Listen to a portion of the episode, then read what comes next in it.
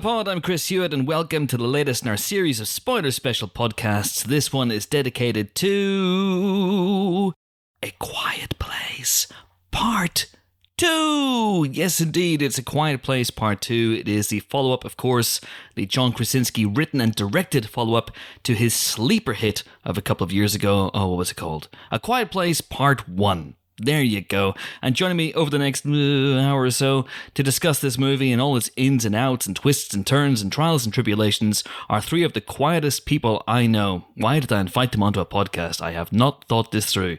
We are joined by Helen O'Hara. Hello! Oh, that's far too loud. Amon Warmann. Hello. And of course, be very, very quiet. It's Dan Jolin. Now, I was thought, should I go loud, funny loud, or should I go funny quiet? And and and now I've just. This is why I didn't invite Brian Blessed just, I've the podcast. Gone, I'm going to go for. I'm going to go for not funny in the middle.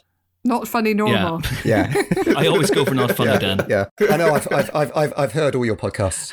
Oh, Thanks, Dan. If you have, have you heard the first Quiet Place podcast? Because I can't remember if we talked about how Brian Blessed would fare in the world of a Quiet Place. uh, so let's pretend that we maybe didn't do that, and let's talk about Yeah. it again. How long do you think, and down to the second, would Brian Blessed fare in the world of a Quiet Place? First first intake of breath, he'd be like, then he's dead. Gordon's alive. No, he then- wouldn't even say anything. He'd just go.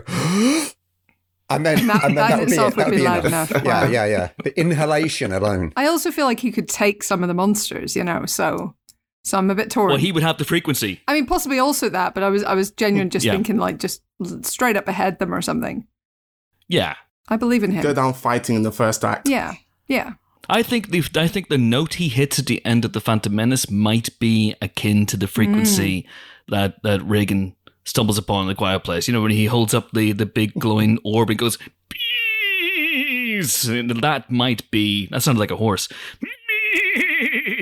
That's what he might be doing. Anyway, Anywho. welcome to the A Quiet Place Part 2 Spoiler Special. Before you hear us get into the movie, you're going to hear from the man who wrote and directed and stars a little bit in this film. It is, of course, Jim from The Office, John Krasinski himself. I caught up with him over, I think it's Zoom. I think it was Zoom a couple of weeks ago, and we had a good old chat. We had a lot of fun talking to John about the first movie, and equally a lot of fun talking to him about the second movie. So here you go, me talking to John Krasinski. Do please enjoy. Enjoy!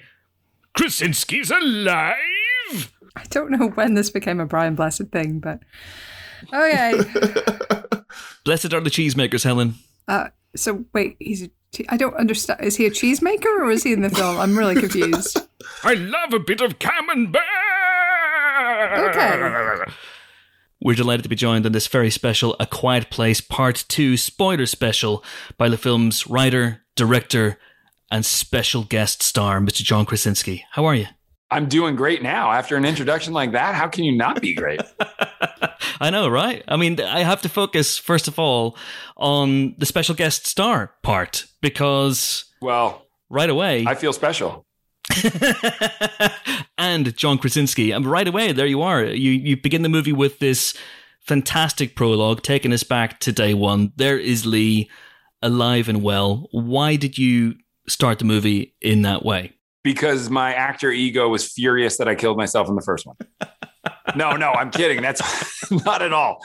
Not at all. Um, it was actually the first thing I wrote was the flashback to day one, and the reason being is the first movie. Um, I gave very little information about where these creatures came from, what was going on, um, how this all happened, and I did that very purposefully. And the reason why was I thought it would be much more tense, um, and you would be living with the characters, figuring out what's going on as they are figuring it out. And I thought if I gave you all the information, you somehow would disconnect from the characters because you'd say, "Come on, this is what happened. Why aren't you getting it? You're you're taking too long to get it." Mm. So on the second movie, I knew I wanted to give a bit more information, but parse it out in the way that we've been doing the movies, which is very organic and almost put you in the moment. I wanted you to feel like you were in this uh, in the movie with us.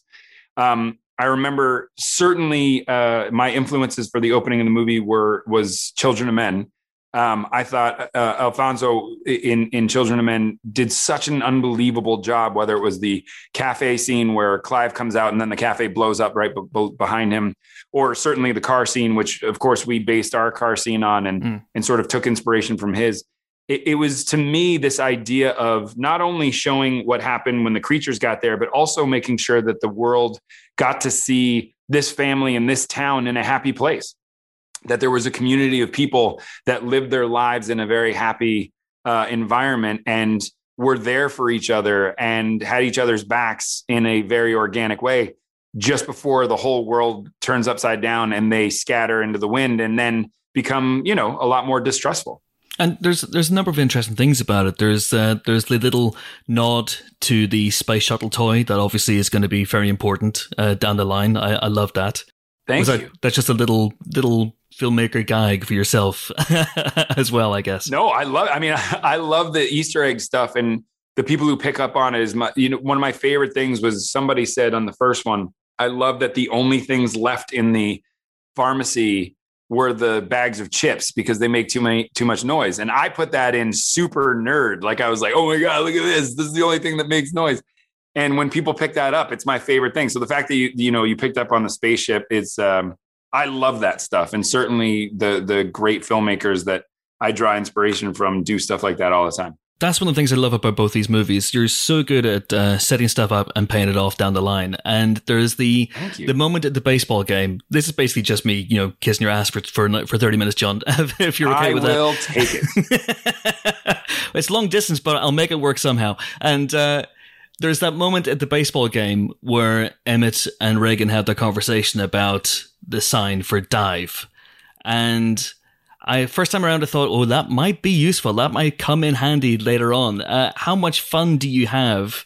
Or how challenging is it as a writer director to seed those little moments to the movie and then almost make them look like they're thrown away? So it's just a conversation between Emmett and Regan and, and Lee at that point that's the thing is and it's it's really um, exciting that one actually was a perfect example of we had already shot most of the movie and uh, I, I I knew that there would the the dive moment we we had just we were about to shoot uh, on the docks with Cillian, and I thought, oh my god, I can set it up in the in the baseball game. As soon as I realized that you know you slide into home plate and he can just say dive, and when you come up with it it's almost like you're you're setting these things up just before you pay them off in the shooting of the movie but it just strengthens the story so much and so i and to your point about making them feel subtle i find that's the only way to do it i think if you hammer people on the head and they see it coming then they're going to be looking for it mm-hmm. but if you subconsciously incept them as uh, chris nolan has taught us if you can incept them then uh, then i think that's that's the that's the most fun and yeah, it's slightly emotionally manipulative because I'm definitely setting you up just to rip your heart out later. But um, it, it's it's it's my favorite part of uh, filmmaking, certainly genre in particular. So that's interesting. So you so you were about to shoot it on the docks with with Cillian, and then you went back and reshot that section, or you added in a, a, a no. Day? The baseball was coming later, so it's it's one okay. of those things where as the movie, it's almost like when you write the movie, and a lot of the other Easter eggs were in there, but that was one of the Easter eggs that as you're you know the movie goes from being a script to you know a shoot but then becomes just almost like osmosis becomes a part of you and you start living and breathing it. And so your brain is only thinking about that stuff. And so that was a setup and payoff that we thought of i think a couple weeks before we shot the docks. I realized i can do this in, in baseball. And baseball was the last thing we shot because we had to shave Cillian Murphy's beautiful beard. Very sad day indeed. Which, by the way, I've actually heard people get outraged that I gave him a beard and they were like, You do not cover up that face. Do you understand me? And I'm like, Okay, okay, geez, geez. And then I remember I put the scarf on him in that scene that's in the trailer. And I remember people were initially outraged, like, because I mean, boy, is his fan club huge. They were outraged because I was covering his face until they saw that all they could see were the beautiful blue eyes. And I was like, See, you giveth and you take away. you giveth and you take away. Uh, Emmett, of course, is the the big addition to the to the cast here, and uh, he's constantly compared, especially by Regan, all the way through to to Lee, of course, and he's a very very different character. He has very very different pressures on his shoulders. Um, And casting Cillian Murphy is very interesting as well because Cillian's played heroes in the past, of course, but he is also known for playing villains, and he can he has that sort of he can have that cold blooded streak. Those eyes can turn very icy blue. And at a certain point, you seem to be leading the audience down the path of he might be the person to worry about, but he's not. Um, can you talk about was that always a plan with him? Was that always a plan that he would he would be the solid guy who would come through in the end for for Regan? Absolutely. So what I was really the the bigger where it started was the bigger theme of community. This idea of mm. obviously what we just went through this past year is a perfect example. When you go through the darkest moments in life, there is a tendency to become more individualistic because that feels safer in a way. And weirdly, it feels more bold to try to be a part of a community um, because that would be putting yourself out there and um, you know in many ways make you selfless, which could be dangerous. And I, I love that dichotomy of a discussion of what would you do in real life? And and and neither side is really wrong. If you went through this alien killing world i can i can understand both sides of it so i had written this morally ambiguous character who very clearly hadn't decided where he stood on that issue and then is thrust into being with this family and i always knew that that would be a difficult thing. It's a difficult thing for any actor to pull off. Certainly, I I I don't know if I could have pulled it off, but I knew that Cillian Murphy for me is one of our greatest actors we have, and always I've felt that all the way back to you know when the shakes the barley and things like that. I mean, uh, and probably earlier in his career. Mm. But I knew that if he could do this, I, I would be so lucky to have him. And then I sent him an email. I always try to reach out to people directly first. And he wrote an email back and he said, This is so weird but the only time I've ever done this in my career was after A Quiet Place One. I asked my agent if he could get me your email because I wanted to write you an email. And he was starting to feel very silly about it. Um, and I said, Well, isn't it good you didn't see, send that email? And he said, Why? And I said, Because I think you were just a kiss ass and I wouldn't give you this role. and he laughed. But it's one of those things where it was sort of kismet the fact that he loved the movie and wanted to be a part of it in some way and I was writing a part meanwhile that I hoped he would be a part of the movie. And boy, does he fold into the movie so well, not only being a fan of the movie, but in the cast, you know, it's certainly a very strong foursome that's now a threesome of, of actors who you really care about. And introducing someone else I knew would be a challenge, but someone as good as Cillian just jumps right in. Now, how much of it as well is is introducing a new character like that a, a, sort of not a device necessarily, but something that will up the, the jeopardy stakes. For example, in the first movie, in the first movie, obviously Lee dies. How dare you tell people that? Now they're never going to see the first one. Damn it! Should have thought that through. Lee, let's just let's just say something happens to Lee. He's incapacitated. Shall we say that? Yeah, exactly. In this movie, you obviously have the Abbotts. It picks up right after the first movie uh, leaves off. You're a nice guy, John. You're not going to kill another Abbott. You're not going to put them through that misery again, not so soon after what may or may not have happened to Lee. So by bringing in other characters like like Emmett and like Djimon later on, does that give you more of a leeway in terms of upping the jeopardy? Absolutely. I mean, again, I I had no intention of doing a second movie. The the studio had asked me to do a second movie after the first one was successful, but I was so overwhelmed by that success and by the generosity of the audience. Genuinely, Emily and I thought that like five of our friends would see this movie and we'd all high five about it. Little did we know that we had more than five friends by a long shot. We were so overwhelmed by the reaction. I just, I didn't think I could do anything as personal or anything that was as meaningful as the first movie. Don't worry, I hope there's a point on the other side of this. But the reason why I jumped into the second one was because I said, if I can organically continue this story, everything has to be organic. I can I will never be a part of a sequel just for sequel's sake as far as let's just do this stuff because it would be thrilling um, as a sort of sequel action movie kind of thing. But if everything actually made sense, I'd be into it. And I love the idea that the first movie is about the intimacy, the security, the strength of family, the strength of all of these security systems that they've sent, uh, set up to keep them safe. And once those go out the window, all hell breaks loose.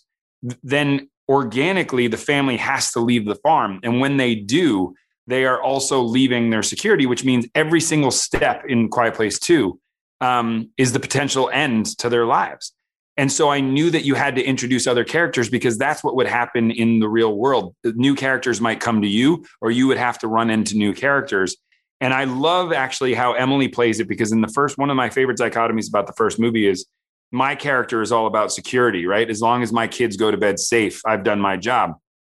And her whole thing is we cannot allow our kids to just survive. We need them to thrive. We need them to be real human beings. So she's still teaching them and all that. And what I love about the second one is Emily does this amazing transition where she's now more on my character side from the first one. After all that's happened, she is like, don't trust anybody. Let's just stay here. And all that matters is your safety. And so she actually is one of the people who has to be reintroduced to the idea of community and trusting other people. And so, anyway, all those dynamics were, were why uh, introducing new characters were fun for me. Certainly, as a writing device, it's great because you get to play with new, you know, new toys in the sandbox and and get to to um, expand the world. Um, but certainly, that was for me one of those things of what would you do if you met someone in this world? Absolutely. You, you have that sense of, of community as well towards the end of the film where they get to the island and realize that, oh, actually, you know, for, for Emmett in particular, things aren't as bad. There is a sense of, of family and friendship and, and fraternity on this island. Then, of course, it all goes horribly wrong. Um, but, and, uh, and Djimon, poor old Djimon, John, you kill him. We barely got to know I mean, man so on island. Fast. just so fast. You know what it is? He's too handsome. And I just thought, someone's got to put you in your place, Djimon. You're too good looking. I'm gonna rip your face off. Is basically what I thought when I was when I was doing. None of that is true. He is the nicest person ever, and again, jumped into the role very last minute um, and came prepared uh, and just so game for all of it. I will tell you that one of my favorite things is the studio in his big stunt. I guess we're doing spoilers. So Mhm. in his horrible, horrific stunt where I kill him, um, we of course had a stuntman because that's a pretty vicious blow to take on the ground. And after he saw the stuntman do five or six takes, why I was letting the stuntman do five or six takes is just irresponsible. But after he had seen the stuntman do like five or six takes, he came up to me with his again very handsome face very sweet face, and he said, um, "I would like to do one." And I went, "Are you are you serious? Like, if you feel comfortable, I would love that." By the way, any other director would be like, "No, it's not safe." And I was like, "Let's rock!" And so we attached him to the horrible device, and that is Djimon hitting the ground that hard and that fast and being ripped out a garage door. And it's amazing because I've had people be like, "Oh my god, the special effects on that were amazing," and I was like, "No visual effects. That is Djimon. He definitely wanted to get ripped out of a garage door." So that's the kind of actor he is. He's not only handsome, but he's incredibly courageous. So that's the guy you want to find if we have a creature invasion. Uh, we never see him actually be killed. I mean, we see him being dragged and ripped out through, through the door, so he might be okay. You never know. He might be back. Well, you're right. See, now you're dealing with part three, and part three is a disembodied half of Djimon is the sort of leader of this island with only half his body. uh, you bring up part three, and obviously Jeff Nichols has been announced as being involved with part three. Um, what's what's the what's the status as far as you're concerned? Are you going to be involved with part three? Yeah, I mean, I'm I came up with the idea. So the story of the the the third one is going to be the third installment is going to be is something I came up with, and I mean, truly, the only person I had in mind uh, when asked whether I would hand this off was Jeff. I think he is one of the best filmmakers. I, Mud is one of my favorite movies, and so real and intimate, uh, and it's exactly what I think. You know, the sort of um, uh, again, the sort of paints we're painting with in Quiet Place is very organic characters that you fall in love with. So he was my first choice for this, and when he said yes, I was over the moon. I pitched him my story. He's gone and developed the the world on his own uh, with you know that that jumping off point, and I am so thrilled. He's actually uh, just turning in a script now, and I loved it. I absolutely loved it, and I can't wait to see him shoot this thing. Obviously, without giving away the ending, John, um, is that is it going to continue the story of of the Abbotts because you do leave it hanging? Is it? Is it going to continue the Abbotts? Who knows? um, no, I will tell you that it is. Uh, I I'm really excited about the third installment because uh, it's going to do something that we haven't done before. I knew it. I knew it. Space at last. Space at last. There's literally no sound. Everyone's safe. That's a title. Quiet Place. Space at last. Um, we, we only have about 10 minutes left, but uh, I, I, the last time we did a spoiler special for the first one, we did, we did talk about how A Quiet Place Part 2 might be set on a submarine to be called Run Silent, Run Deep. Um, Quiet Place Part 2, even quieter. Stop giving away my ideas. That's part four. Come on, man. We're, well, we're doing this John, I'm furious that you didn't call me, first of all, for that. But uh, obviously you decided to go in a different direction. That's fine. That's your prerogative. But uh, watching this movie, I realized you couldn't have done that because the aliens can't swim. Correct. Where did that idea come from? Um, that was just a, a, again. Once I started tooling with the idea, the way I write is I actually don't put anything on paper or write anything down. I just keep thinking of the same story over and over and over and over. So the first part is just a scene, and then two scenes, and three scenes, and then once I can see the entire movie in my head, I write it down because I've answered all the questions I think are have been asked in my head. And one of the big questions was, you know, why why was water such a big deal? I actually had that idea in Quiet Place One, which is they can't swim. That's water. Not only hurts the the ability to hear, um, but it also, you know, you look at the physical makeup of them, and they're so thin, and these claws are so devastatingly terrifying. But I thought, oh my gosh, but they're so thin and terrifying they probably can't catch water. It's, uh, you know, mm. they don't have that little webbing like dogs do when they swim. So they can't swim. And so that, that came up a while ago in, in Quiet Place One. And then I thought, wouldn't it be amazing if we find out through, um, through Cillian's perspective? And so that whole boat scene was sort of built around the idea that they couldn't swim. I knew I wanted to show them do full devastation and then show their one weakness. And all through the icy blue eyes of Cillian Murphy. and as the creature goes beneath the water, is thinking, "Man, did we pick the wrong planet to invade?" Yeah, exactly. It's, it's, all water. What the hell?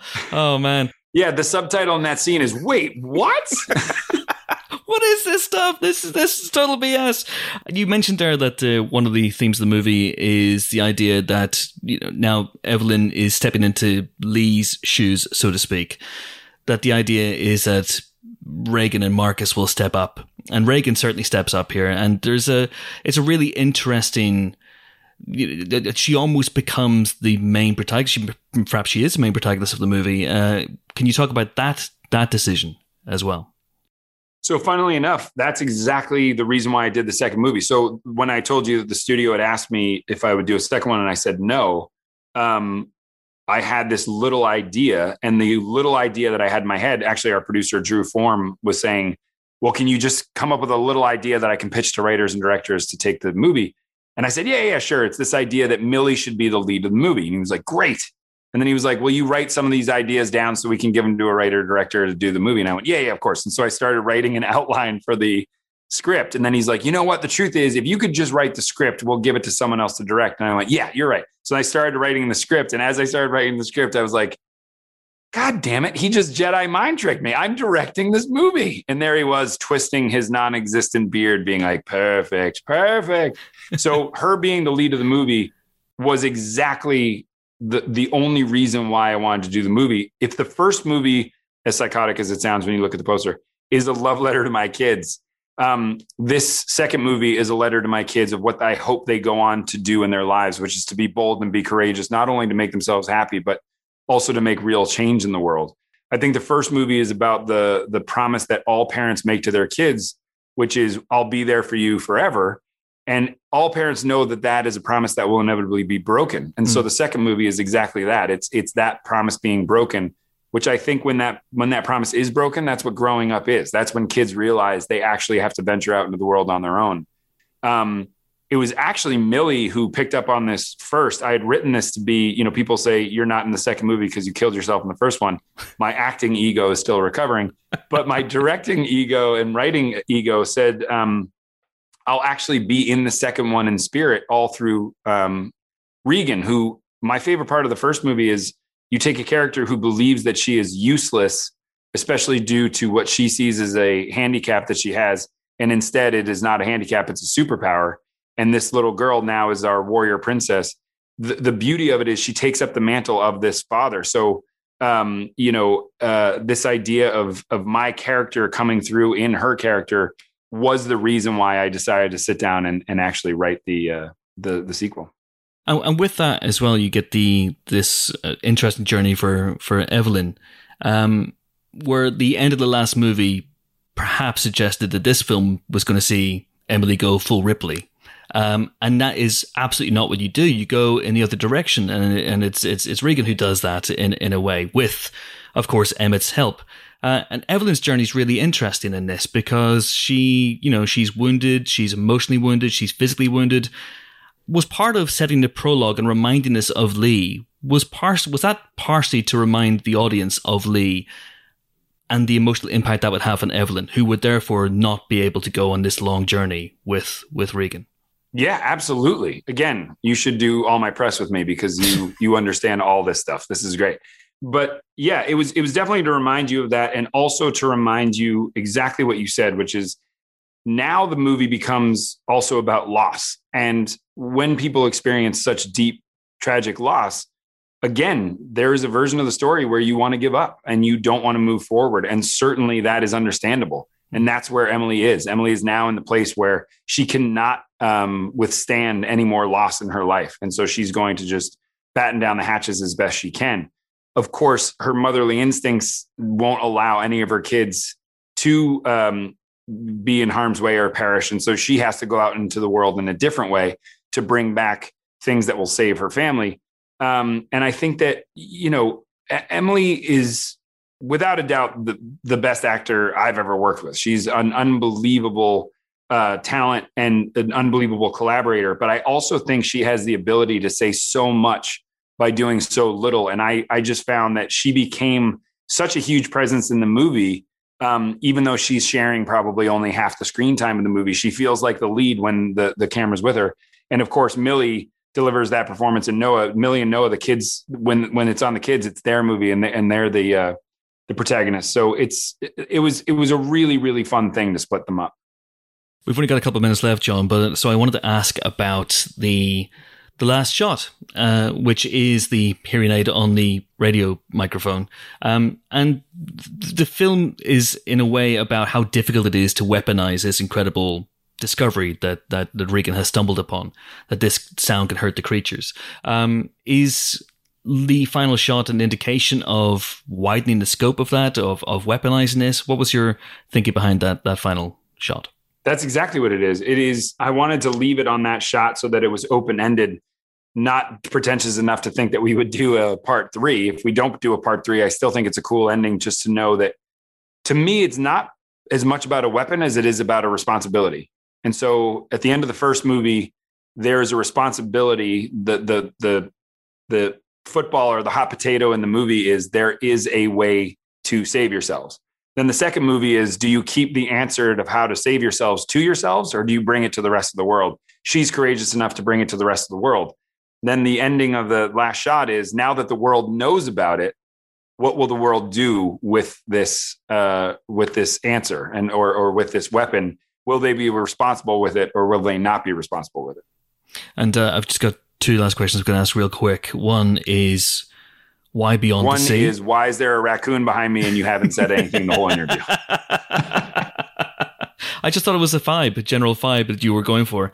Um, uh, one of my questions is 47 questions in one. No, I'm kidding. Um, I wanted to ask about Beyond the Sea. That's that's very specific choice. And and two, even though you are humanitarian and a very nice guy, John Krasinski, uh, you do absolutely butcher a young boy's leg in the first 10 minutes of this movie you sick, sick, sicko.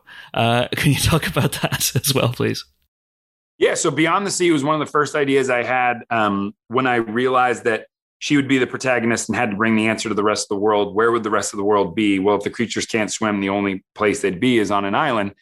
The song Beyond the Sea is not only one of my favorite songs, Bobby Darin. I'm a huge Bobby Darin fan. Um, but I love the idea that how do you communicate with the rest of the world? Like the fires in the first movie, how do you communicate to the rest of the world when you can't communicate everything you want to say and you only have one shot at it? You play a song that hopefully will be a clue to people, which is go out beyond the sea and you'll be safe. Um, I loved that idea, and and it it, it I loved. In, one of my favorite things was intercutting that song amidst true horror. Um, I think it was Emily's favorite shot is when her leg is getting ripped open, right as Bobby Darin's like, Beyond the Sea. And she's like, ah! it's it, it's uh that was one of my favorite moments of editing. Period. Um, and then your what was the what was the second question? Oh, oh, ripping a boy's leg off. Yeah. So that's real. Noah's in trouble. He is. We have physically removed Noah's leg, um, but he's committed. You know, he's a committed actor and he's method. So we removed the leg. No, the funniest part about that was not funny at all. Actually, I wrote that scene, and I remember Emily said to me after she read it, she came into the room and she said, you know, how she felt about that scene. She's like, it's great. I don't know that you can do that. And I said, no, I know. Like, I think the audience will be able to withstand it. And she goes, no, no, no. I mean, I don't know if legally we're allowed to rip a child's leg off in the movie. It's just so intense. There's just something so intense about it. What made it 10 times more intense is you have this cherubic boy who is so game and such a professional, and he was so excited about it. Like most kids his age, he was like, Yes, rip my leg off in a bear trap. The person who was not as excited about it was his mom, who was standing right next to me at Video Village, who clearly understood what the scene was going to be. And then I said to him, I said, Noah, do not scream until we're shooting. Just give, just give me everything you got. And he was like, no problem. Very sweet face. Then the thing goes ka-chunk on his leg. And what comes out of him is not even a scream. It's like a primal release. And I watched his mom literally go into like convulsions. I mean, as, as a parent watching the scene with a stranger's kid, it is deeply upsetting to watch the mother watch her son scream in a way that probably she never wanted to hear and never wants to hear again was very difficult. That was a hard day on set for sure. And I just kept looking at her like, and I'm doing this to your kid. Well, I'm glad I brought that happy memory back for you, John. And uh, by the way, very oh quick, my God, the best. Did you think about chiming maybe on the island, putting a band together and making a song that was, you know, just called "Hey, there's an island over here, and you should come to this island because you'll be safe," instead of Beyond the Sea? See, that would be that's too smart. I'm not smart enough for that. But by the way, I want to see that band. He is. Uh, we've talked about it. He's the most handsome person ever, and him singing with his sultry voice to me, I'm up for. I'm here for. Make it happen. Make it happen. John Krasinski, it's been a pleasure once again. Thank you so much indeed. Thank you. Thank you. This is awesome. Thanks, man. This is great. So that was John Krasinski. what the hell? This is we've we've gone off Yeah, the rails yeah. already. This is uh, right down by Spring Creek. Oh lord.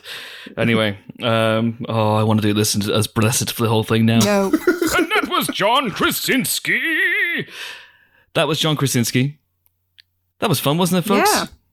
You know, when I, I make you listen to the podcast and the interviews in real time. We do that, that's a thing that happens. Little gap. He's, he's he's a lovely bloke, isn't he? Really, he's a, He he's, a. He's he's so he's nice.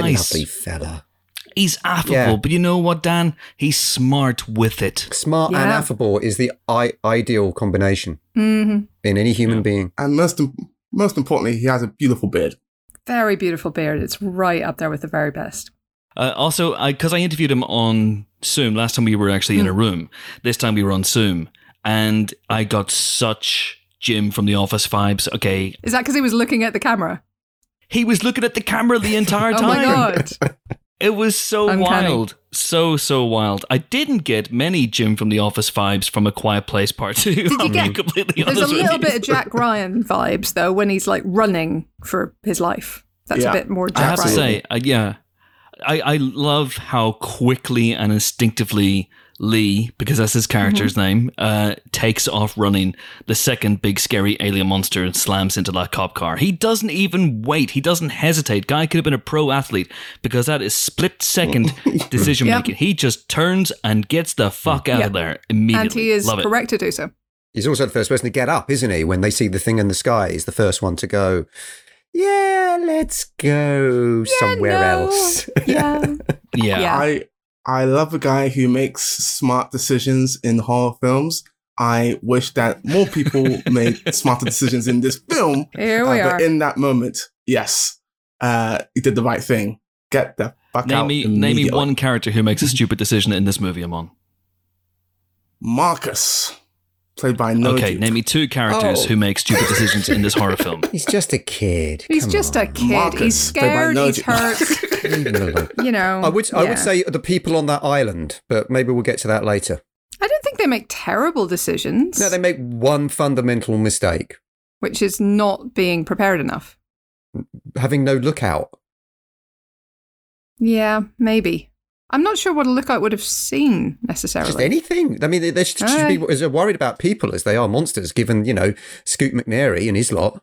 It is a bit confusing why the Marina people never tried to take on the island. Are they not Hmm. aware that there are people there? It's literally within sight. You can't see the lights. What the fuck? Hmm. There you are, dying of scurvy or whatever Well, how the are they going to get there? on, a, boat? On one of their many boats. Where are they going to find a boat? I mean, that's a little bit of a maybe, yeah, a little bit of an oversight, perhaps. There are a couple of things in this film that I think could be construed as maybe a stretch. There's something. There's there. The audience is asked to take a couple of stretches. Take a little walk down supposition Hmm. lane with John Krasinski, but his hand is so warm and comforting that you don't really notice that they're stretches until you're out at the cinema in the broad daylight. Or last night, Helen and I went to see this uh, together in our local cinema.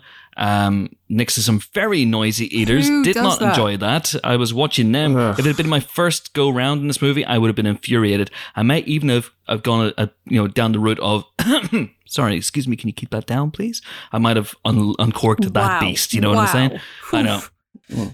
Serious, serious, serious times. the rage monster would have been unleashed. But you know, we came out last night. We were standing. We were talking about some of the some of the potential plot holes. Mm. But tell you what, this was the first time I'd seen it with a proper audience, as in there were people around me. Both times I've seen this three times now on the big screen.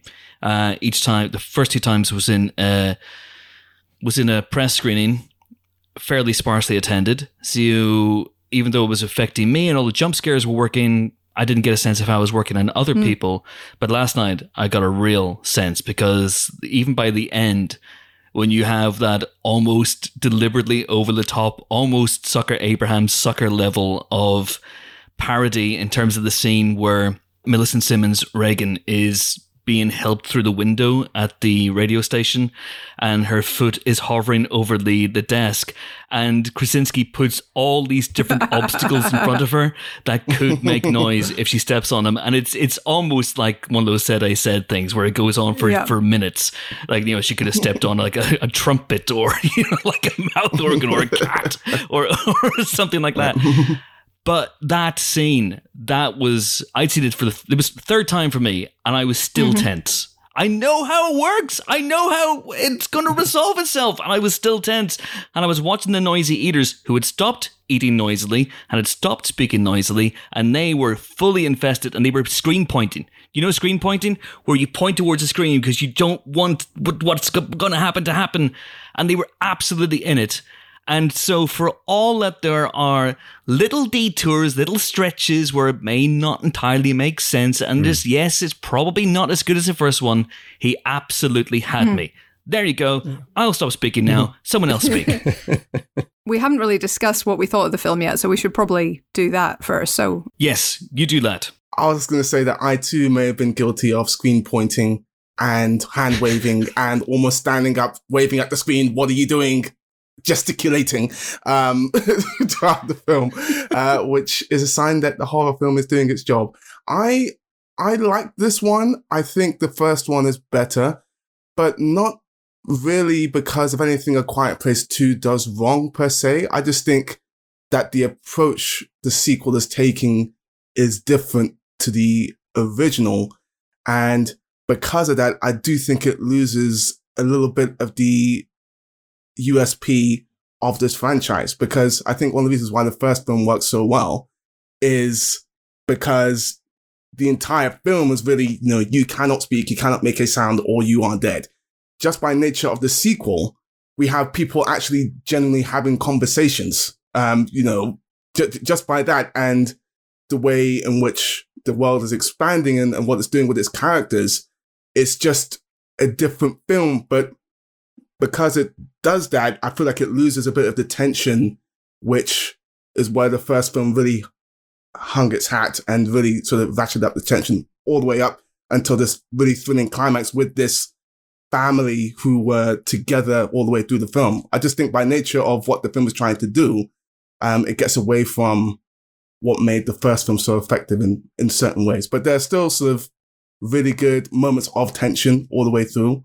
Um, including the one that you mentioned. And uh, and yeah, I I found it very effective for the most part. I, I absolutely loved it. Um, I really liked the fact that it didn't seem to, even though it cost three times as much to make as the first one or thereabouts. Twice, I think. Yeah.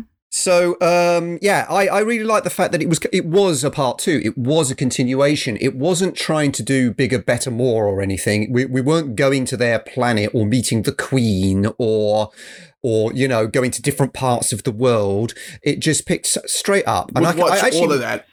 yeah, yeah, exactly. but it did split. It did split the Fellowship. So, so he did do that sequel cliche. So he did split the uh, the family. But I, I kind of love the fact that you could quite easily re-edit both films. So you put the prologue to this film on the front of of the first film, play the first film, then play the second film, and it would work as a coherent three hour movie.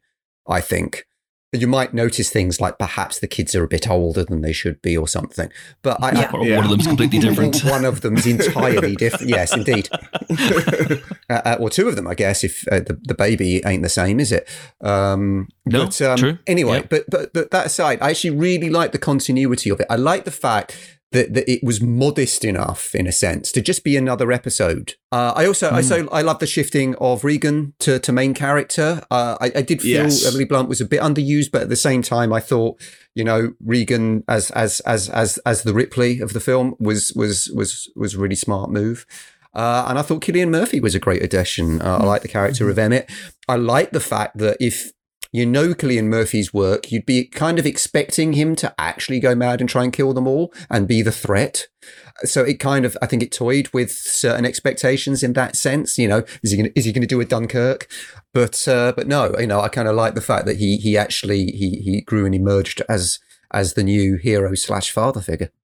I don't think anyone has ever used "do a Dunkirk" in that context before. That is that is if, if that has a meaning, that ain't what that means. But you know, uh, Do a Christopher Nolan's Dunkirk. okay, that's better. That's better. Yeah. Yeah, I I'm I, I think largely agree with both of you. I think it raises the stakes and widens the world just the right amount. Um, and yes, that results in a little bit of a loss of of the purity of just focusing on one family in one space.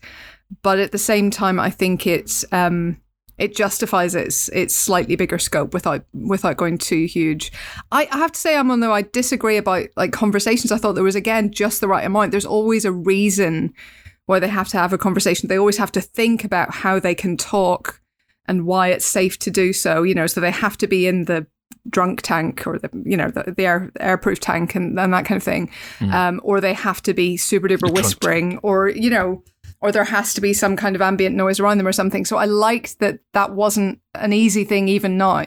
I'm not even necessarily talking about the that like all, all of that works well. I'm talking about when we get to the island and with Djimon Hounsou's uh, Mm. character and, and his sort of village, like just having that in a quiet place film, knowing sort of how little conversation there was in the first one, and how you really got the sense in the first one, like you know.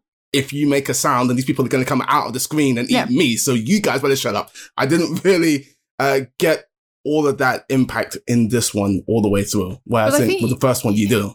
Yeah, but I mean that's such a small part of the film though, I feel like. I don't know. I just I just I feel like the they have to make that a place of safety like all the way or it doesn't work at all. Like it has to be be safe to talk or it, you know, or it can't work at all. And actually it's bloody useful that they find that because I have one of the big questions I was raising with Chris last night is if the baby goes through at least a tank of oxygen in a day, what the fuck were they going to do with that baby? Jesus Christ. That was not sustainable. I don't know. Is the baby going through a tank a day? I It don't, seems to it be a just, is tank it, a it's a 20 a day, man. I, I wonder if maybe the tank was half empty or it depends on your point of view, half full. Well, Uh, I mean, I think that the, if it's an oxygen tank in that situation, it's always half empty rather than half full. I'll be honest. I don't think even an optimist would probably concede that. But um, but no, I mean, this that's the one that uh, Krasinski and and presumably Blunt had sourced in the first film, uh, Lee and Evelyn, if you like. So they seem like the kind of people who would have tried to get a full one. Well, you think that they would also be in, you know, being survivalists. Yeah, stockpiled some more. You think that they would have some more. Yeah. Yeah, just, but, but hey, oh, we're nitpicking again. I we're mean, nitpicking yeah, again. but- We're, you know, let's take John Krasinski's warm, bear like hand and we'll, we'll amble down Non-memory lane. plot hole avenue. and we'll just, we'll just, we'll just, we'll get to that stuff. We'll we'll get to that stuff because I thought this, yeah, I thought this movie was largely terrific. I think the first one is absolute stone cold classic. I think it's it came out of mm-hmm. nowhere. We weren't doing a spoiler special on it until I saw it. and Absolutely fell head over heels for it. By the way, apologies if anyone can hear in an outbreak of irony that Alanis could appreciate. Um, there are workmen who have appeared, they've materialized outside my flat right now and they're clanging and banging away. So if you do hear anything, uh, then it's Lem. if you hear like someone being hammered, then that's uh, uh, not in, oh God. Anyway, Not in a drunk way, or the other way. not in the Yeah, drunk okay. way or indeed a sexy way. Uh, I I don't think literally e- can't hear either of those Hang things for are a second. happening. They've, they're Oh, not there now, but they Oh, will okay, be. fine. They were they were clanging and banging just two seconds ago. But anyway, let's get back to the film. And the uh, uh, I thought it was absolutely terrific. And before we get into the minutiae of the film, I want to talk about the specific choice that Krasinski has made here to make this a part two and to pick it up almost exactly where the last movie leaves off, which is, of course, a horror film tradition. It happens with a, a great number of of horror films that I can think of down the years. Two that are springing to mind right now are, for example, um, Halloween Two picks up right from Halloween. Hellraiser Two picks up right from the end of Hellraiser. Dan, you were going to throw some more into the ring there. No, I was going to say, I was going to your- say Halloween. You got you got there for me. Okay. Um, Friday the Thirteenth Part Yes. Two kind of does Yes. that as well. There's a little bit of a time jump, um, but you know, not too not too much of a one. So it's a grand tradition. So were you surprised by that? Because again, this is a a, a concept and a conceit that can translate really, really well. It can be applied to any number of situations. Uh, you could have one in the high rise. You could have one in the Pentagon. You could have one uh, well, maybe not in a submarine, given what we now know about these beasties, but you could have one pretty much anywhere on the planet that you would struggle not to make noise. Hmm. And that would be quite interesting. But he's chosen to anchor it in the Abbott Yeah. family's story. I think that's correct. I think I think um I think if you'd lost the family, you lose something that makes a quiet place specifically what it is. And look, that's not to reject the quiet place extended universe that, you know, somebody out there may well be plotting. There's, you know, there are there is room for all those stories if somebody's got a really great take to tell them. Sure, fine, but that's not what this is. And I think he was absolutely right to keep the focus on the family because that was a really, really integral part of the first one. And also because they found a weapon that works. And if we just leave them and never hear from them again, it's a bit like, well, wait, isn't doesn't that matter? Isn't that important? Isn't that out there somewhere?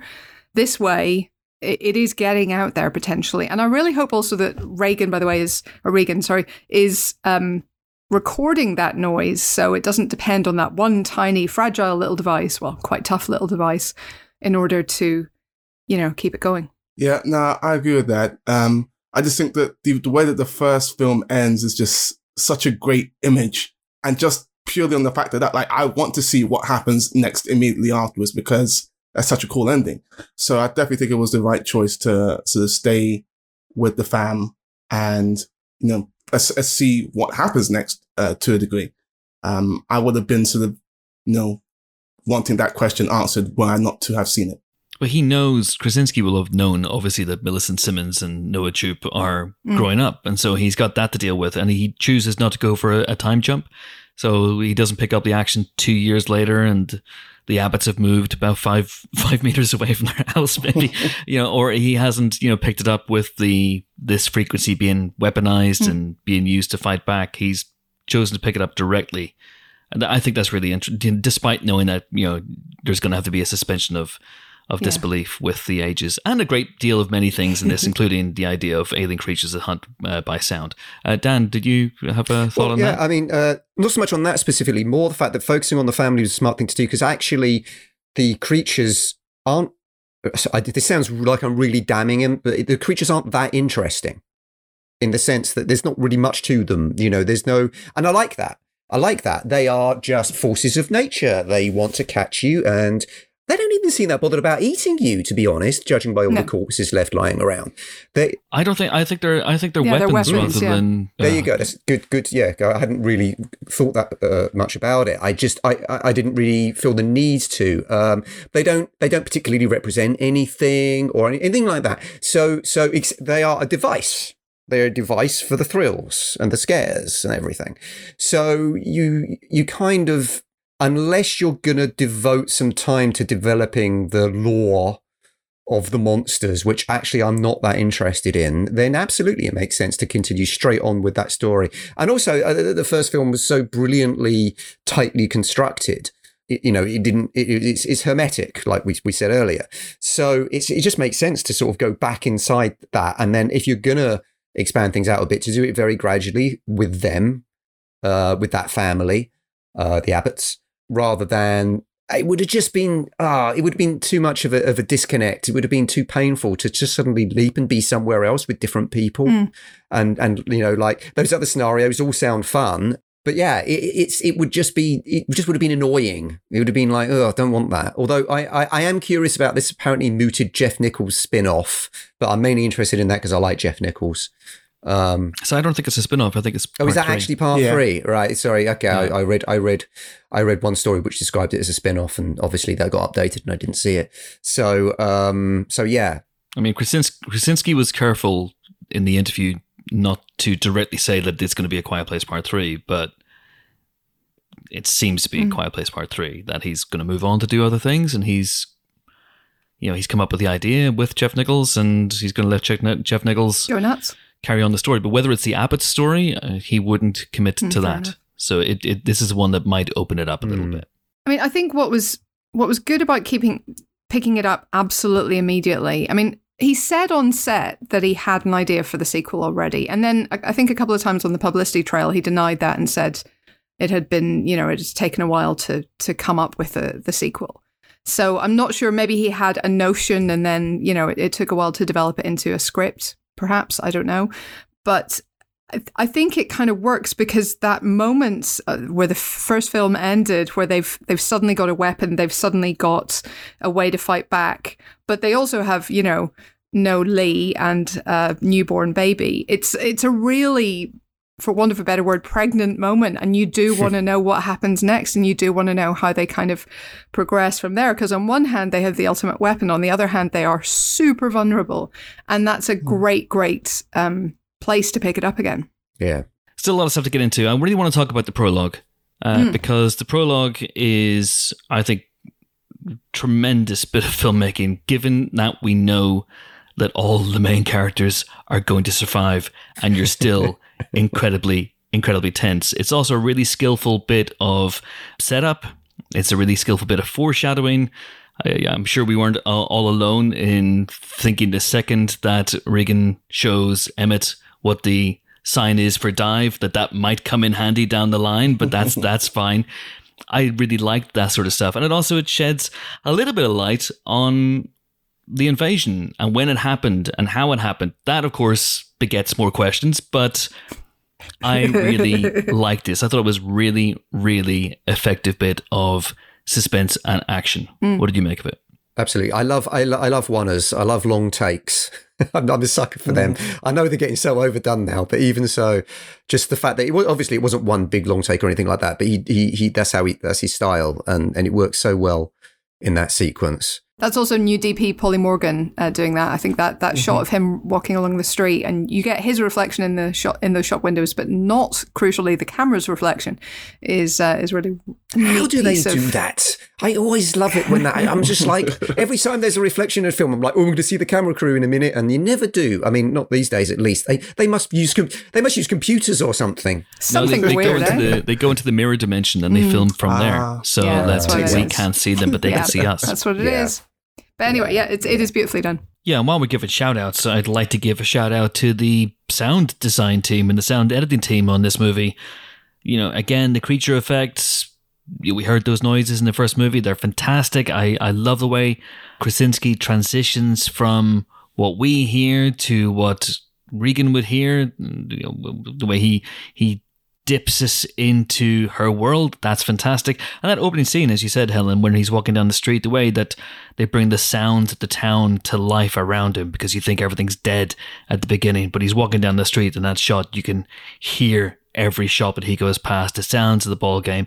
It's all there. Uh, in stark contrast with the the absence of noise. The movie's really, really great at silence once again, as was the first movie. Great, great stuff.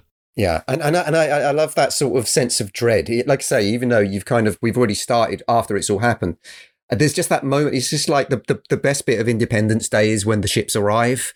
So there's just Yeah. that that mm. that moment of people looking in the sky and seeing the thing happening. And I don't know. I imagine that happening all the time.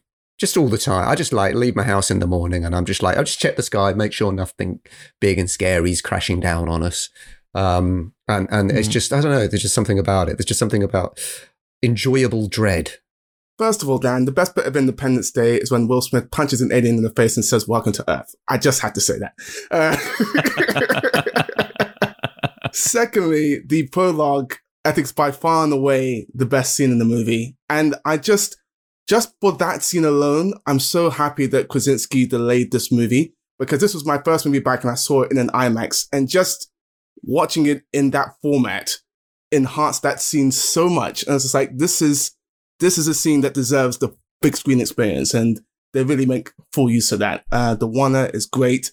The tension is great. I love how they sort of set the scene, and then immediately, you know, when the aliens come, you can see the difference, um, you know, and, and what and the the impact that it has on the world in microcosm. It's just really, really smart. And I, I, part of me wants to sort of you know see day two, day three, day four. Uh, in other um, places in the world to see Mm. how things change as well, just on the basis of that scene because it's so effective. I did wonder actually if when they started off with day one, I thought, is he going to do a Godfather Part Two?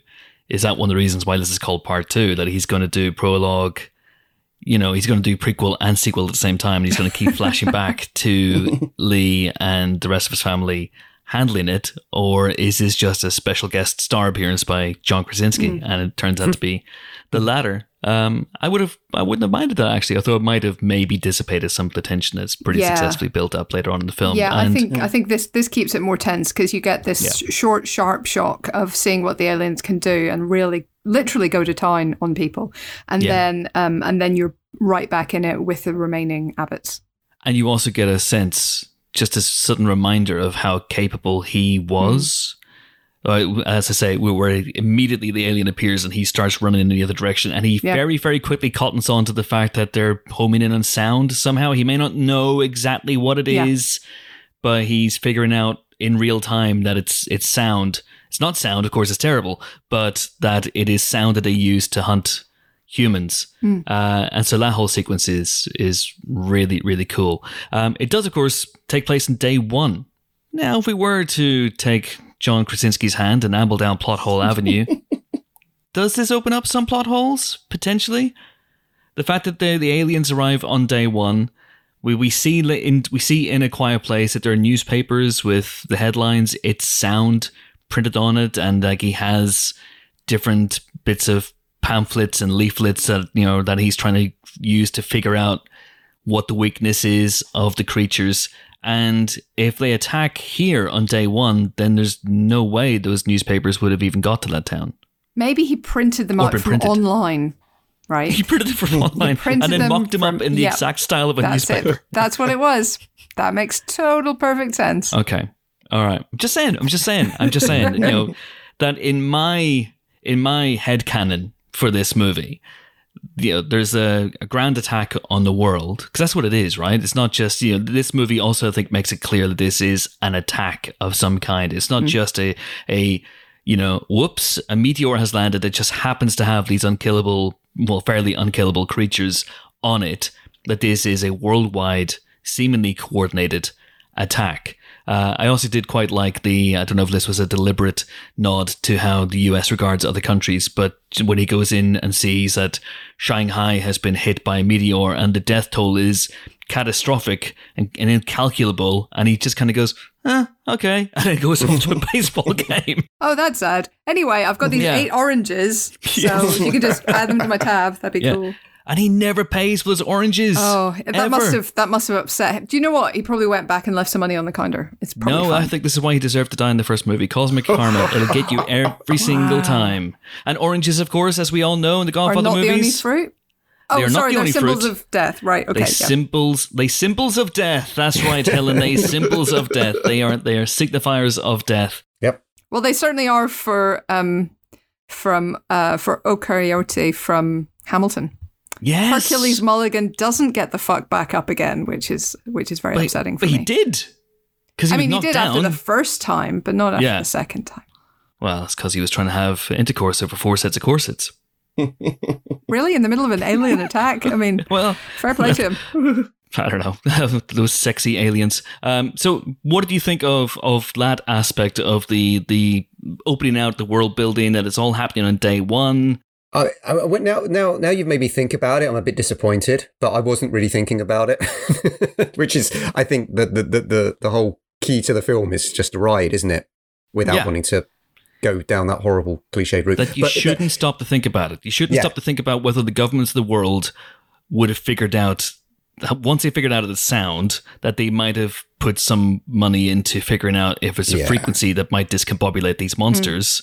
I mean, everyone's disconnected, so maybe someone else has figured that out, and it's been figured out on a on a on on on a, on a wider scale. Well, I mean, it would have been, I don't know, to me, maybe more satisfying for, for the for the impact of whatever's come down to happen, and then whatever days will pass, weeks, weeks maybe. You know, perhaps the the things that turn into the alien weapons are, are little pods on it that need to come out and crack open and grow, and then, you know, it's so so so it's more appealing to my mind that it would have been a sort of a slow thing and that it would have been more gradual rather than oh things come out of the sky and then literally minutes later something jump off of the thing that's come out of the sky run however many miles it was and and darted across that street and start attacking people Maybe they didn't come from that meteor. And maybe, I mean, I'm just spitballing here. I'm trying to, you know, fill up plot holes. You know me. Um, maybe the, the, the attacks were not sort of planned to hit major cities first, because this is slightly upstate New York, right? So they might not Hmm. have success. They might have been aiming for the city and, and actually missed. I, I have no idea because I have no idea about the geography of America. Well, it all. literally says it, it, like on the map. It literally says it's New York State. Also, it was shot in New York State, so I think it's meant to be around there. It's it's, it's a couple of hours outside Manhattan. Okay, because when you go to the the um the train station, the Spring Creek train station, at one point when it's this is the benefit of seeing the movie three times when it's panning along, tracking along rather the um the the platform, you know, with all the, the scattered shoes and the discarded bags, which Yeah. indicates that something bad has happened here. Uh, which Forest Whitaker in Species, something bad happened here. no shit, Sherlock. Thanks, Anyway, Forest. do you think? Um, there's a little advertisement for the New York Water Transit, Water Transit, and I was like, "Oh, New York! It must be close to New York," but it just feels southy to me. I They don't know mentioned why. the New York, uh, the Long Island Sound as well, so it's it's Did definitely they? just north of New York. Yeah, I thought there was a musical thing. Okay, i tell you what though the aliens are lucky that those meteorites didn't land in the sea they are. That's so true. oh, this all- is really bad planning. It's, it's like yeah, it's like you know, it's it's, it's the old science thing. It's like this planet's two thirds water, right? So we're gonna we're gonna send these things crashing down. Oh, To shit, prey they've all on the they've, all, they've all landed in the two thirds of the stuff uh, on, on the planet that our weapons can't can't actually travel through. Who Damn. let Derek drive? Yeah, for the love of God! and why do they want to eat us? Because we're like seventy percent water too, so it doesn't make any sense inside. Maybe that's why they don't eat us. Uh, maybe that's why they just kill us and then they taste us and they go, "Ugh." They're not as shit as the aliens in Signs, which yes, No, they they just can't swim. And you know, I'm not surprised. It makes sense. Look at those silly long legs they've got. Mm. they've got hooks for hands. Yeah. You can't swim with that. You can't make the S shape that's required to spoon the water back and to shovel. I believe this is on, my understanding of how swimming works. You shovel your way through the water, right? Sure. Like with, with a flourish, and uh, you glide like Namor the Submariner uh, by making an S shape with your arms and then getting your elbows all perpendicular and stuff. I don't know. I only learned to swim a few years ago. Uh, anyway, but you know, I one up on them. the creatures do look impressive. Like a, a lot more uh, of this movie, we see them in the daylight, and Mm. uh, ILM really do good work in uh, making them uh, still scary enough, um, at least to me, uh, in, in the, in the They're, daylight. they're quite demogorgony, aren't they? Yes, definitely got that vibe. Yeah, yeah, and they, they, I mean, it goes all the way back to whatever Alien, doesn't it? A thing that's basically teeth. You know, its head is teeth. There's, yeah, but there's- the, the sort of, I mean, the kind of flowering of the head, you know, that the, the Oh, yeah, that's the opening up thing. That nice- that's sort of yeah, yeah, that's what yeah. reminds me of Stranger Things. But it Yeah. also makes sense for the design of these creatures. I remember on the first film, he, he talked about that being one of the first things that he wanted to get designed, that it was really important to get your monsters kind of locked in early and know what your characters were looking at. And then they redesigned them anyway. So um, they ended up looking very unpleasant indeed. So the end of the first movie, I talked about this with Krasinski. The end of the first movie promises a movie that this does not deliver. It promises us something that this doesn't deliver, which is Emily Blunt going full Rita Vrataski Yeah. and, you know, kicking the ass of these alien beasties with her shotgun and, of course, Regan's new magical frequency. What's the frequency, Kenneth? It's E!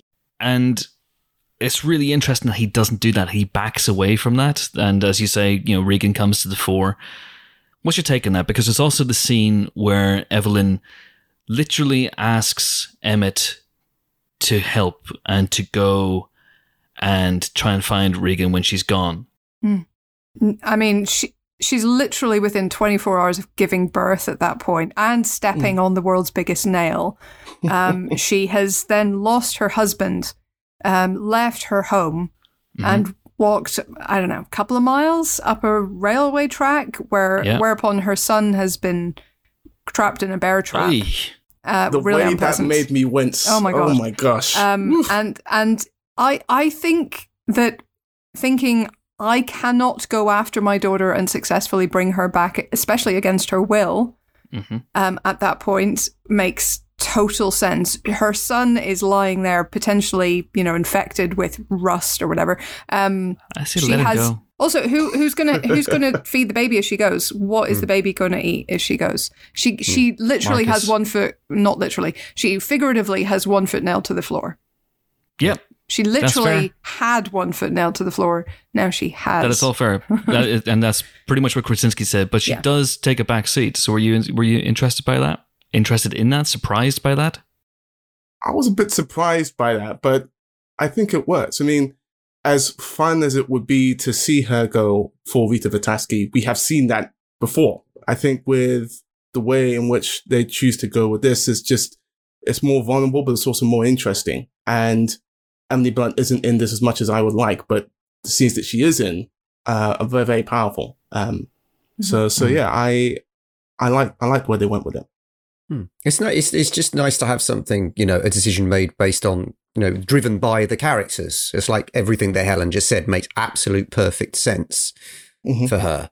Also, there's the fact that I, I, I might have just read this into it, but I'm pretty sure Emmett's a military guy, or was a military guy. No, he is a he has a brother who works on the base. Yeah. the There's a brother that wherever works on the base because there was a reference to a base. But so I, I just got the impression that he was capable, you know, in in Yeah, that he, in, in he is that way. capable, I think, though. Yeah. Um, so and, and and he seems to be all the way through. He seems to be very attuned Yeah. in the same way, to be honest, that that that, that, that Lee is. But um, yeah, I just think it's it's uh, be true to your characters. That's that's that's a good thing to do. Yeah. The, the other thing is, like, I, I never felt she was less than tough as nails. Like, I Mhm. never for a Mhm. second felt like she is in any way wilting or shine retiring or anything else. She Mm. just seemed like, you know, she couldn't do everything at once, and therefore, she she asks him to help. But she she doesn't. You know, she still goes off on a mission because she has to. So there's no sort of shrinking violet. There's no kind of, you know, collapsing on the couch with vapors um, at any Mm. point or anything like it. Absolutely. But at the same time, she's also on the verge the entire time, isn't she? She's Mm. on the verge of cracking up. You can see Yeah. exhaustion and the grief of losing her husband as well.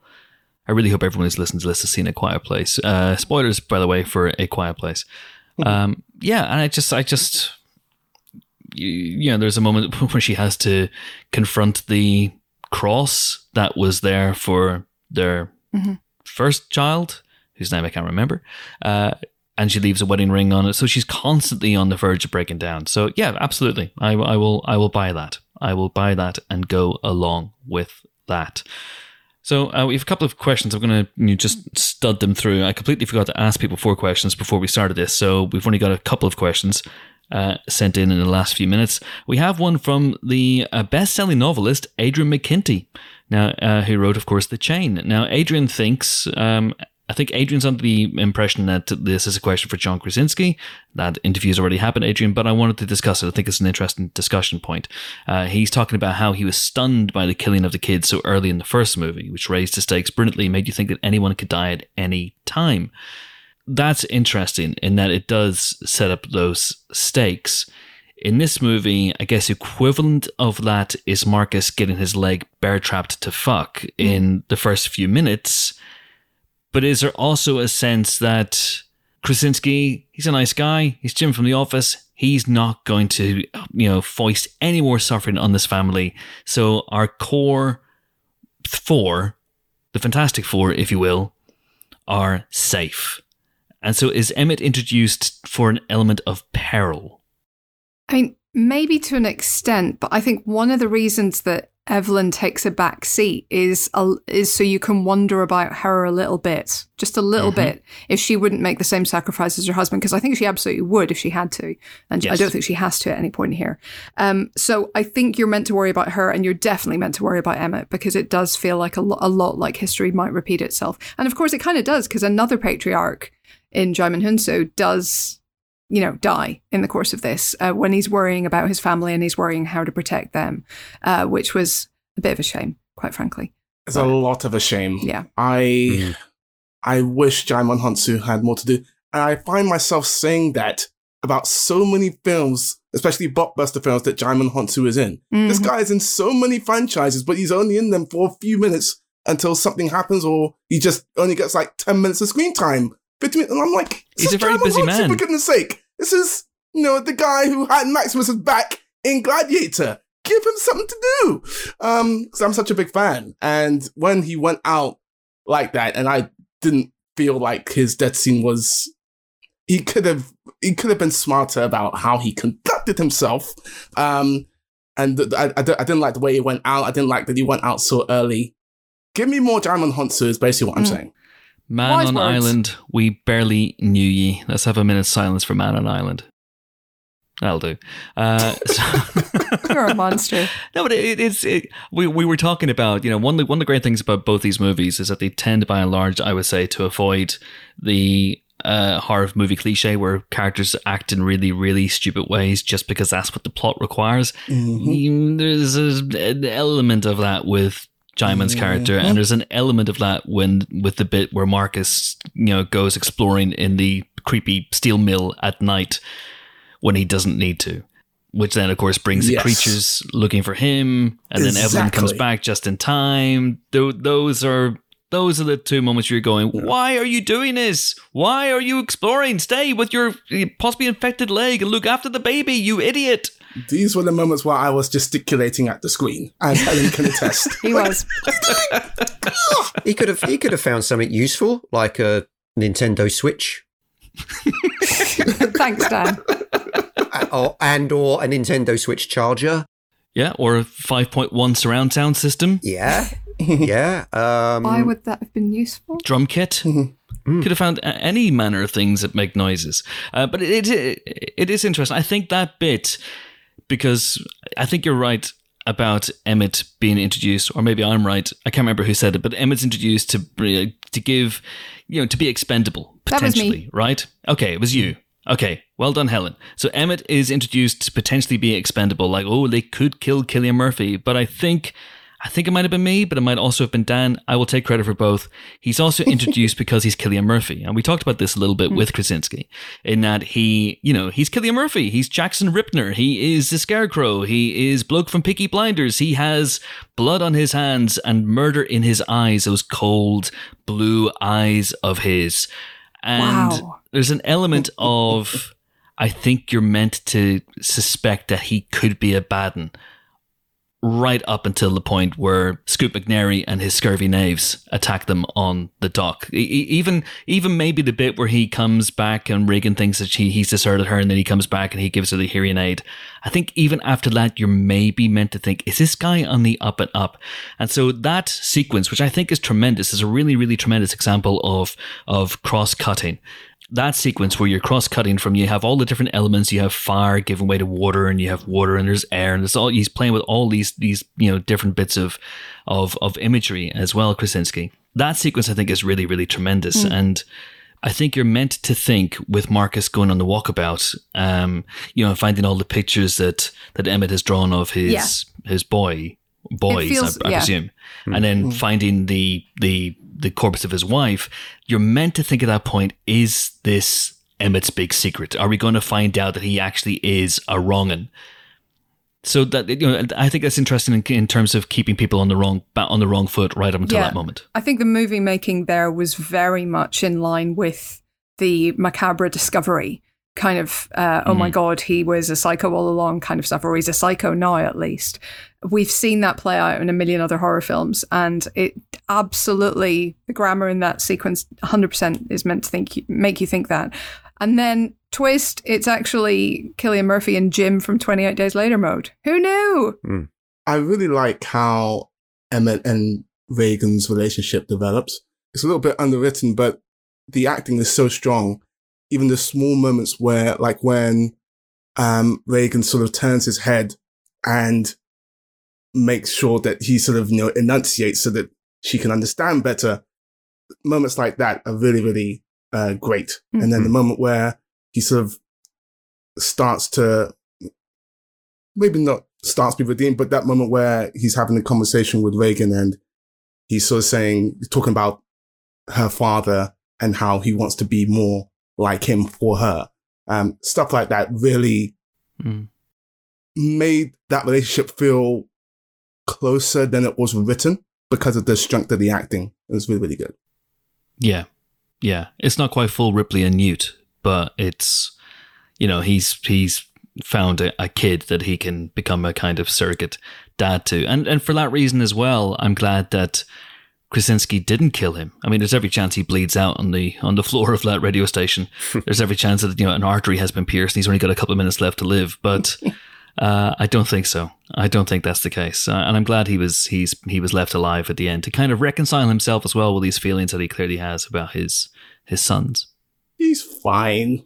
who's who's who's the Ripley and who's the Newt? I mean, it's almost like uh, I don't know. Regan's the Ripley and he's the Newt. She she kind of she carries him emotionally. You know, she's like I say that enunciate scene is really important because it's a moment where she absolutely forces him to connect, to reconnect, I should say, to con- you know, reconnect with humanity and go, Mm. look, you have a purpose. You have to help. You have to be part of this a community of two for now, uh, a community of four extended, eventually a bigger community. And so, in that sense, I suppose you know she's she's the one with the pulse rifle, aka the speaker in one hand, and she's carrying him with the other. So she's the one who wants to take off, broadcast to the site from orbit because it's the only way to be sure. Absolutely, absolutely. So he's kind of like half Newt, half Hicks, let's say. I get why there's not much of it because this is only like a 90 minute film, but Mm. I wanted more of the bad people who Emmett sort of says uh, sort of now exist in the world in a big way. You yeah. only got like one scene of that, and it was really effective, even even though you know sort of a dumb decision, and that this was obviously a trap. How do you not see this? But they needed a boat. I know, but come, it just this, this is just a lo- lone girl on the pier like that. You think this is Yeah, but like trap. no, but he's he's a bereaved father. He's he's uh, there. There is no way he could actually just. He's not going to sit there like Mad Max and go, "That's a trap," and and walk on by. Like he f- he physically can't do it. if there's ever an apocalypse, I am not riding with you because you you're the type of person who will go and get herself killed and get me killed. I am not a bereaved father. But for mm-hmm. that character, there is no way that character can leave a small, apparently needy child without checking on her. Like it just, he mm-hmm. physically couldn't do it. I don't think. It is interesting, though, because he you know he does seem to suggest that he's seen some pretty bad shit and ex- Yeah. had some bad experiences, and hmm. it does make you wonder what's happened there. And did those bad people ever think about exploring just a little bit further into the valley, and there they would have found, you know, the Abbotts?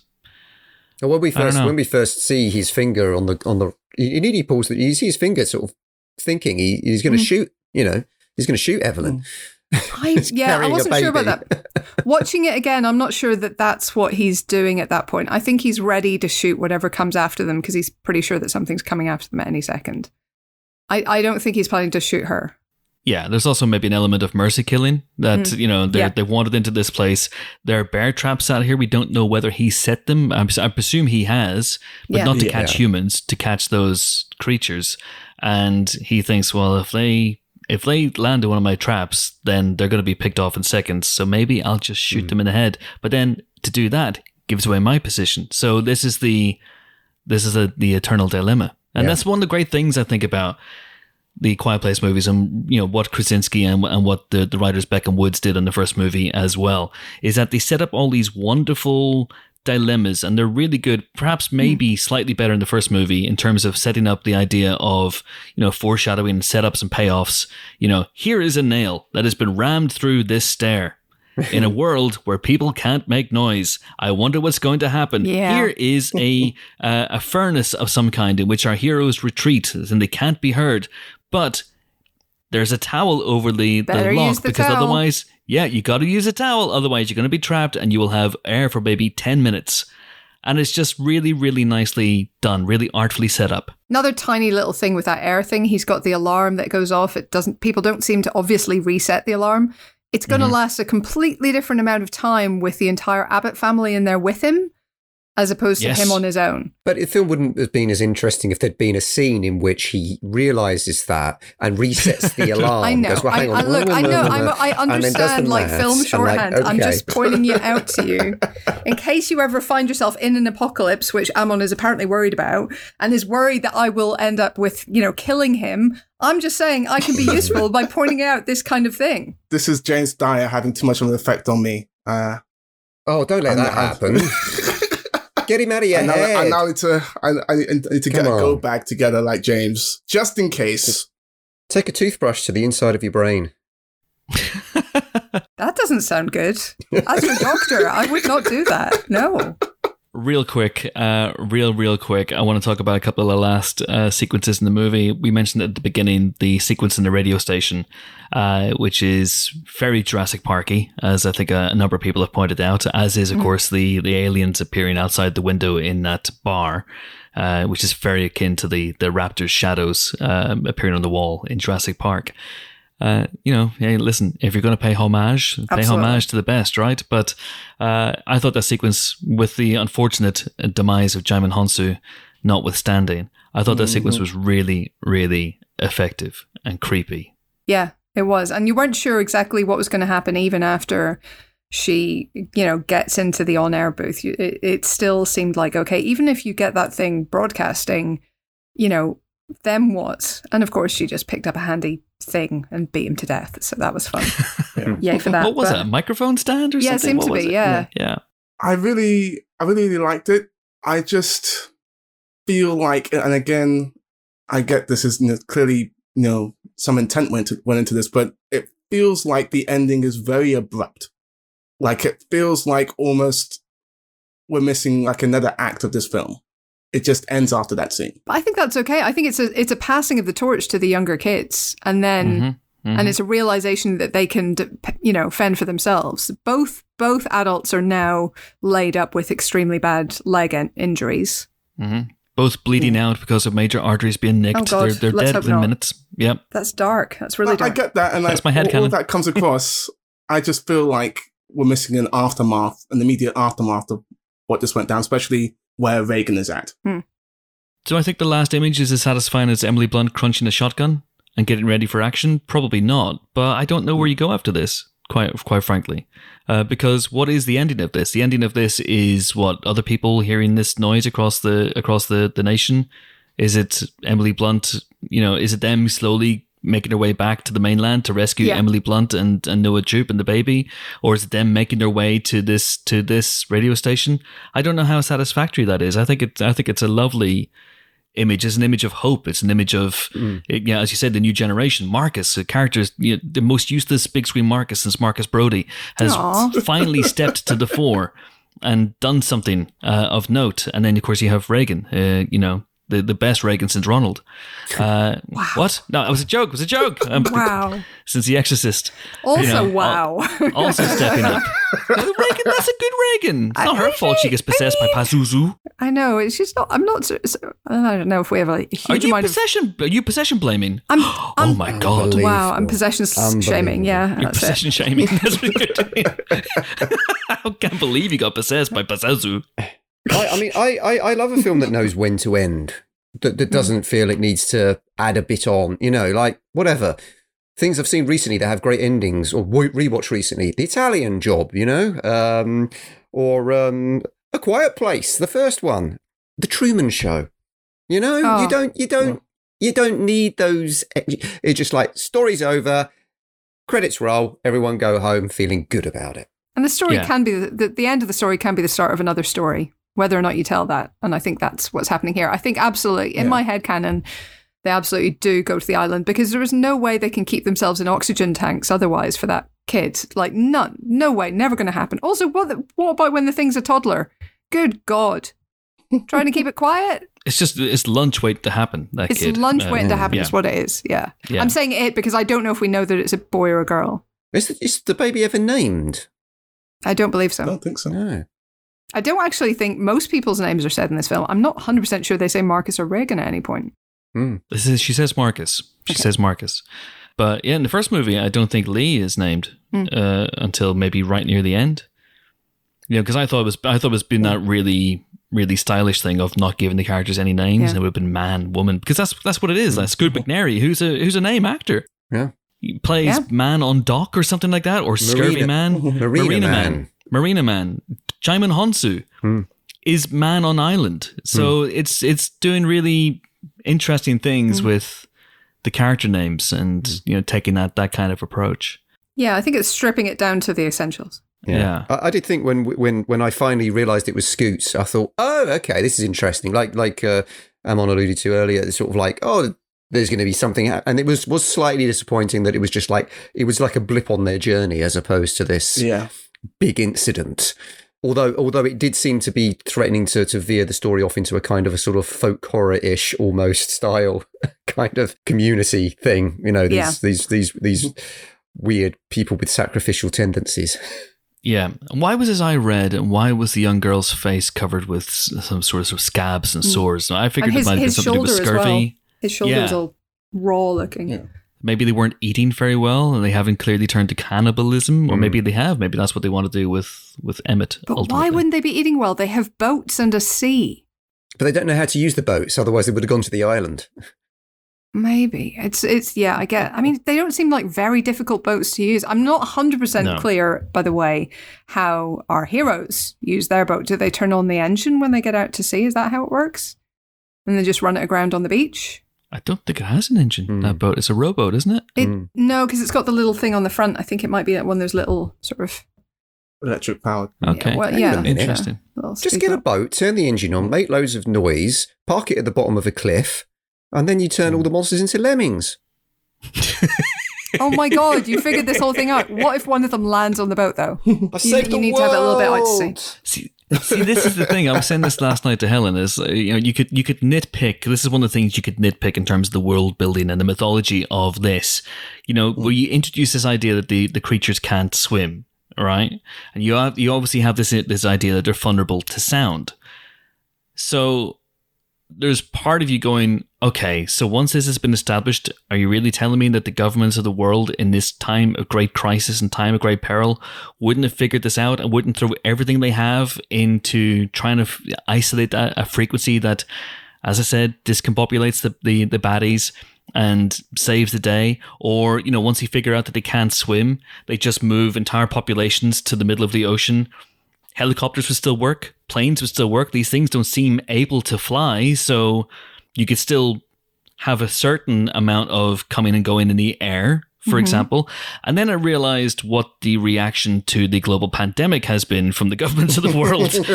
and I was like, oh, actually, no, that maybe is quite realistic that they would completely and utterly screw the pooch on a global basis. so, yeah, maybe that does ring true. But I suppose you know uh, where you could go next is the the, the the the aliens could could learn you know, they're sort of like, oh, they're adapting. So they'll all turn up with like, you know, little water wings Speedos. on, on, on the, and, and, and they'll start doggy paddling and going, look, we'll get you now. yeah. Ooh. Or, or, Or evolve, headphones. Or, if, yeah, exactly. Or evolve uh, inflatable sacks. I don't know. Or or gills, like Kevin Costner in Waterworld. Mm, mm. Just That's what like they need that. to do. Wow. feas- Exactly like that. feasible. Well, no, but I think I think if they if we do go with the they're a weapon thesis, then it's absolutely possible that they bring down the next weapon in line. You know, so that you know super super duper versions of the same or something. Yes, that, that can would make fly. things more interesting because now they got this deterrent uh, Mm. to the aliens in the presumably third film. Mhm. Um, having an even tougher threat to face would make things more interesting for sure. Yeah, absolutely. I mean, that's that's we've you know, it's pretty much the question that's been asked by at pity the back seat, uh, regular question contributor to the podcast. What direction do you think they'll go in with a Quiet Place Three? Uh, at the bin bag asks the same question. Yeah. So where do you think they're going to go with Quiet Place Three? Whether whether what Jeff Nichols is doing is Quiet Place Three or not? You could go bigger. You could have new creatures arriving, and then oh shit, everything we've learned we must unlearn. Uh, or you could do that thing where you just make it an anthology series and you know start telling stories about people who you know in, in different environments uh, and with different uh, skill sets and uh, who maybe don't know that there's a, a, a frequency that will help save the day so where do you think it's going to go Maybe the aliens introduce a new strain of the cold, which ca- causes people to sneeze loudly. And that's it for humanity. So sorry. So long. bye bye. I think serious answer. I think I think to me it has to almost I don't know if you're going to treat it as a, a I don't know the big plan here, but let's assume it's a trilogy, right? For now. If that's mm-hmm. the case, I feel like it's almost like well, the, the, you've got to carry straight on again. You've got to do that thing of picking straight up and moving straight to the next part of the story, whatever that may be. Whether it's it's it's okay let's let's get back to this island community mm. and now what do you do? You the, the family's grown. We've got this group of people who have survived this latest horrific attack from the creatures. So where do you go from there I, I i would find that more satisfying i think again i think it should be regan or reagan because i don't know uh, uh, and, and marcus's story the abbott's story still um Yeah. rather than what's been happening in London, you know? hey, oh, governor. What has been happening in London? Now, I, I definitely think it should still be with the Abbotts. I would presume that it's all about getting Regan's frequency to the largest sort of dispersal unit possible, um, and finding sort of where that is, how to get to it, um, and sort of make that sort of the, the final sort of mission, as it were, of the third film. That is where I would assume that it goes. yeah you don't want it to become something that it's not you don't want it to suddenly become the military you focus on the military and they're swooping in and you know Harrier jump jets and whatnot to save the day and blowing the shit out of the ba- out of the creatures Michael Bay's A Quiet Place Story. Oh, he, he, is, he, is, he is the producer. Uh, this is this is Yes. these two movies are quite. I was thinking this last night when his his name came up at the end, along with uh, Drew Foreman and Brad Fuller, and uh, and obviously um, Krasinski himself. I was thinking at least two movies the best thing that Michael Bay's put his name to. I, I, Hey, I, I hey, love he the made The Rock. Rock. I Come love on, the Rock. come on. I love the Rock unreservedly. Wow. I love Armageddon reservedly, but these two movies are the best thing Michael Bay's put his name to, right? Yes. I mean, yes, Dan. Chris. Yes, they Thanks. are. nobody's the Rocket Man in these movies, you know? Nobody refuses to give that order in a shower room in these movies. So I don't know. It's it's up there though. It is up there. Absolutely Yeah. up there. I, c- I cannot say that when The Rock exists. The Rock is the best thing, Michael Bay. All right, It's in the. Criterion collection, Chris. This is true. It's in the Criterion Collection, and A Quiet Place and A Quiet Place Part 2 are decidedly not in the Criterion Yet. Collection. Ergo, they are rubbish. Oh my Uh, god. anyway, I think that is a good note on which to end this spoiler special for A Quiet Place Part 2. I have had a great deal of enjoyment. I've had some enjoyment. Minimal enjoyment was had by me. Uh, thank you, of course, for subscribing. As ever, we do appreciate your support, especially at this difficult time where we're being waylaid left, right, and center by creatures that hunt people for sound. And of course, we have weekly spoiler specials for Loki, the Disney Plus show starring Tom Hiddleston as the God of Mischief. And uh, the first one's already up. By this comes out, the second one will be up. It's every Thursday. Every Thursday, those are going to be up. Uh, just one day after each episode on Disney Plus. Regular podcast is out every Friday. If you don't already listen to that, then please do. We welcome all listeners. All listeners are welcome. But until we meet again, until then, until that auspicious occasion, there's only one thing left to do, and that's say goodbye to my three colleagues of such lethal cunning. Marina Dan, Dan Jolin. Goodbye. I'm going to go quiet now. Be quiet, Dan. Be quiet, Bye, Dan. Chris. Bye. It's goodbye from Wear Some Shoes, Amon Warmann. I'm gonna go normal. I'm on. Peace. Okay. it is goodbye from All's Quiet on the Helen front. Helen O'Hara. I just thought I'd make noise while I can before these aliens arrive, you know? I mean, honestly, what is the noise that gets you killed in a Quiet Place universe? I, I probably would sneeze or cough or Yeah, something. sneezing, sneezing, or stubbing my toe, or discovering that the kitchen scissors have disappeared again. Also, incredibly, incredibly creaky floors in my house. I, I literally could not move around my house My and dog, survive. I mean, my dog would be dead in oh, seconds. Oh, your dog, yeah. yeah, stupid animal. Can really feel the love there, yeah. Dan. You'd use it as a shield, though, wouldn't you, Dan? You'd use it to, to tempt the baddies out of hiding I'd- and I'd offer throw- them the dog throw- as a yeah. sacrifice. I throw it. At, I throw it at the monsters and run. Oh my god. It's like what level of noise would excite the or invite the monsters, right? So it's not just creaky floor. You'd have to be like putting a key into the door and turning it, or saying "bangly bang" at the beginning of a podcast, and, and doing various things. So I think creaky floors are okay, but toilet flushing, no. So that would hmm. be the thing that gets me Oh, because I do love to flush a toilet. Anyway, it's goodbye from me as well. I pierced my foot on a spark, which is more of a Quiet Place One reference. It's obviously more of a Alan Partridge reference as well. Anyway, it's goodbye from me. I'm off to turn it up to 11. Thanks for listening. Goodbye! It's goodbye from me! Thank you for listening. Peace!